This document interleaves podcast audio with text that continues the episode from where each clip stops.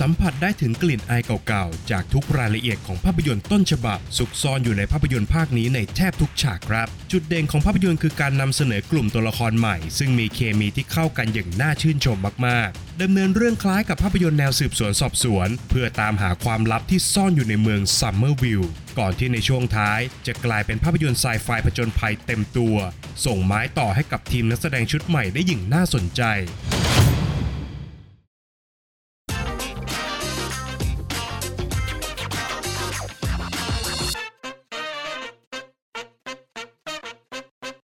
สวัสดีครับ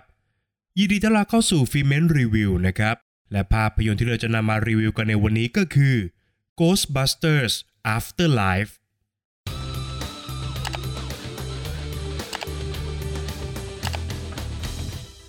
แคลลี่ประสบปัญหาทางการเงินอย่างหนักหน่วง เธอจึงตัดสินใจหอบลูกทั้งสองคนของเธออย่างฟีบี้และก็เทรเวอร์เดินทางย้ายไปยังเมืองซัมเมอร์วิลเพื่ออาศัยอยู่ในบ้านหลังเก่าของพ่อของเธอที่เพิ่งเสียชีวิตไป แต่และพวกเขาก็ได้ค้นพบว่าในบ้านหลังนี้มีความลับบางอย่างซ่อนอยู่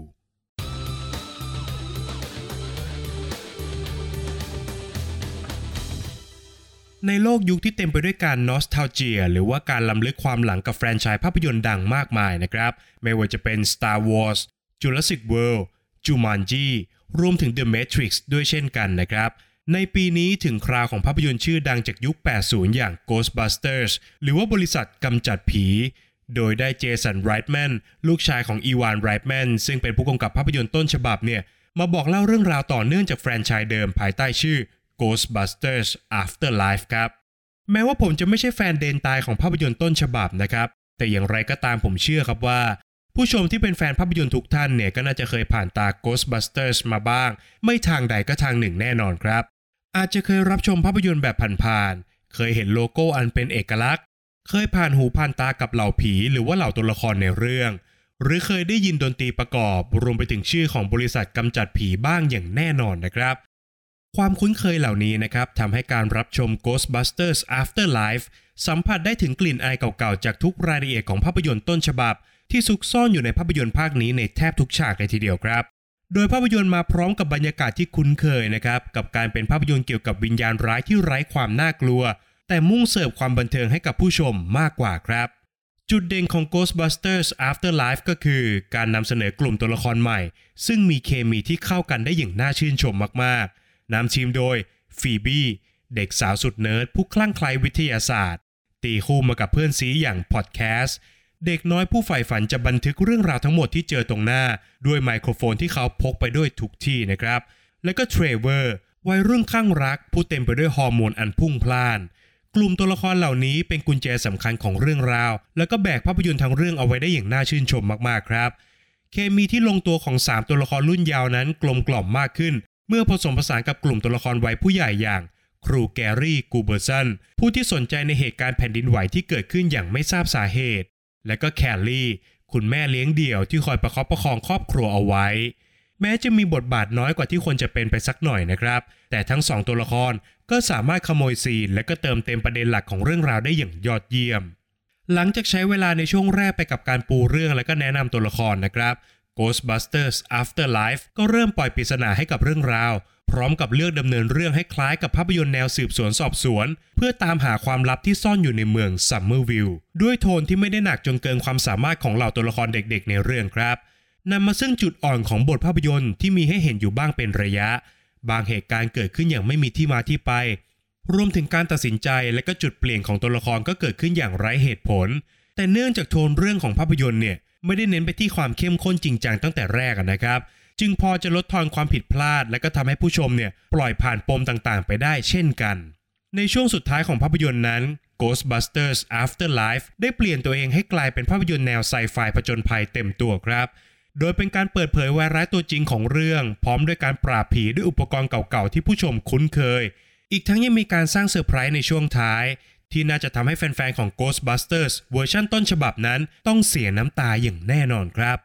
แต่หากมองอย่างรอบด้านและเป็นธรรมแล้วนะครับ การนำเอาวัตถุดิบจากแฟนชายดั้งเดิมมาใช้เพื่อให้ผู้ชมหายคิดถึงนั้น ในทางกลับกันมันก็ทำให้ Ghostbusters Afterlife ขาดความสดใหม่อยู่เหมือนกันนะครับ แม้ว่าจะเดินเรื่องด้วยตัวละครใหม่เป็นหลัก แต่เมื่อมองจากภาพรวมแล้วเนี่ย Ghostbusters Afterlife ไม่ได้ก้าวออกจากสิ่งที่ผู้ชมคุ้นเคยมากเท่าไหร่นะครับ โดยสรุปแล้วนะครับ Ghostbusters Afterlife เป็นภาพยนตร์ที่รับชมได้อย่างสนุกเพลิดเพลิน สามารถสานต่อเรื่องราวจากแฟนชายต้นฉบับได้ดี พร้อมทั้งยังใช้โอกาสในการกลับมาครั้งนี้ ส่งไม้ต่อให้กับนักแสดงรุ่นใหม่ที่อาจจะมาต่อยอดความสำเร็จได้ในอนาคตอีกด้วย และหาก Ghostbusters จะมีภาคต่อตามมาจริง ๆ นะครับ ก็ได้แต่หวังครับว่า ภาพยนตร์ภาคต่อไปจะก้าวข้ามบุญเก่า และออกสำรวจเส้นทางใหม่ ๆ ที่น่าสนใจมากขึ้นกว่านี้ สุดท้ายนี้นะครับหลังจากภาพยนตร์จบลงแล้ว อย่าเพิ่งรีบลุกออกจากโรงภาพยนตร์นะครับ เพราะว่า Ghostbusters Afterlife มีฉากเอ็นเครดิตให้ได้ชมกันถึง 2 ตัวเลยทีเดียวครับ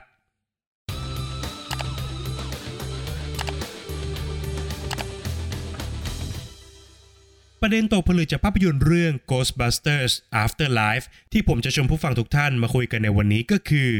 จงอย่าใช้อดีตของตนเอง เพื่อกำหนดปัจจุบันของผู้อื่น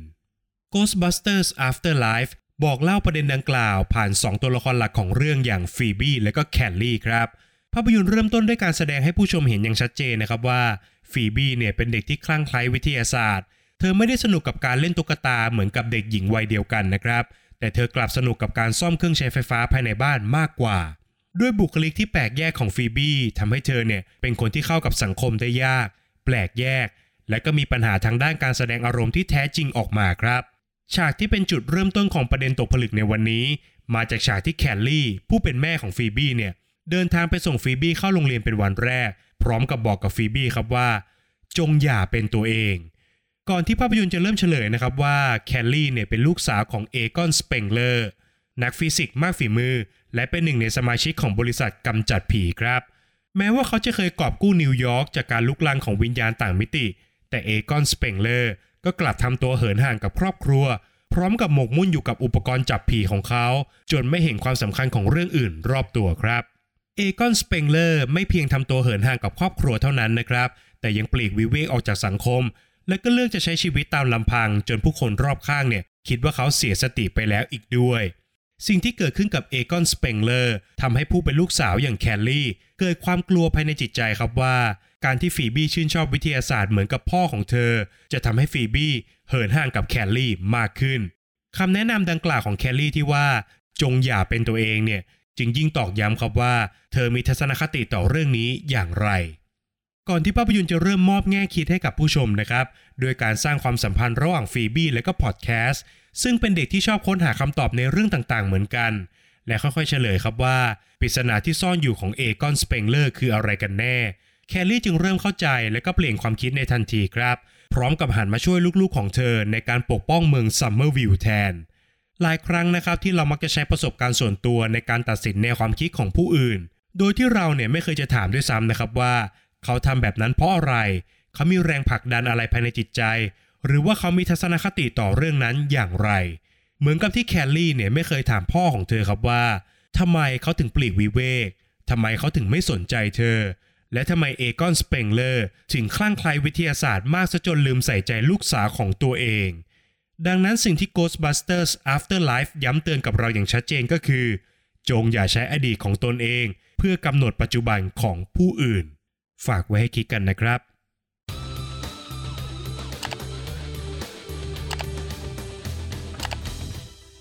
และก็มาถึงช่วงการให้คะแนนกันแล้วนะครับ ในส่วนของบทภาพยนตร์นั้น ผมขอให้ไว้ที่ 7 คะแนนครับ ต้องยอมรับกันตามตรงนะครับว่าหนังมันไม่ได้สดใหม่ หรือว่ามีไอเดียที่ครีเอทีฟอะไรมากมายขนาดนั้นนะครับ แต่สิ่งที่หนังทำได้อย่างลงตัวก็คือ การสร้างเคมีระหว่างตัวละครที่ลงตัวมากๆ พร้อมกับการสร้างแฟนเซอร์วิสได้แบบพอดิบพอดี ไม่ได้มากหรือว่าน้อยเกินไปครับ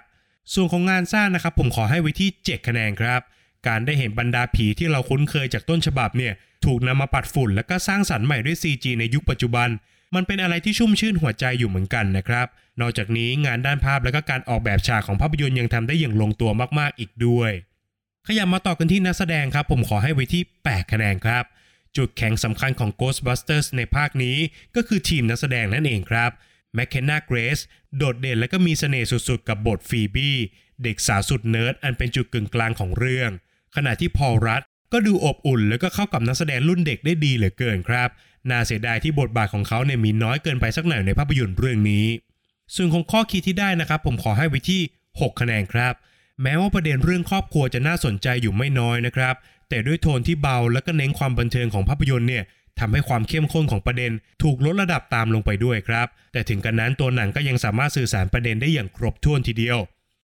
ส่วนสุดท้ายก็คือส่วนของความสนุกนะครับ โดยรวมแล้วเนี่ย Ghostbusters Afterlife ถือเป็นภาพยนตร์ภาคต่อที่ดูเพลินทีเดียวนะครับ จะตัดคะแนนนิดหน่อยก็ตรงช่วง fan service ของภาพยนตร์ในช่วงท้าย มันดูขาดเหตุผลรองรับไปสักหน่อยครับ และเมื่อผสมกับตอนต้นที่ใช้เวลาปูตัวละครนานเกินไปนิดนึงทำให้คะแนนความสนุกของผมจึงอยู่ที่ 7 คะแนนครับ จากคะแนนทั้ง 5 ส่วนนะครับหารเฉลี่ยกันออกมาแล้วทำให้ภาพยนตร์เรื่อง Ghostbusters Afterlife ได้คะแนนเฉลี่ยจากฟีเมนต์ไปอยู่ที่ 7 คะแนนครับ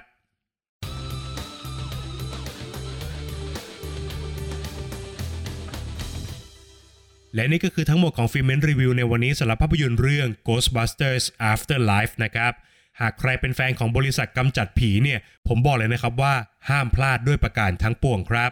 ก่อนจากกันไปครับอย่าลืมกดไลค์กด subscribe แล้วก็กดกระดิ่งแจ้งเตือนให้กับฟีเมนในทุกช่องทางด้วยนะครับ ไม่ว่าจะเป็น Apple Podcast Spotify รวมถึง YouTube Channel นะครับ รับฟังกันอยู่บนแพลตฟอร์มไหนเนี่ยก็อย่าลืมกดไลค์กด subscribe ให้กันด้วยนะครับ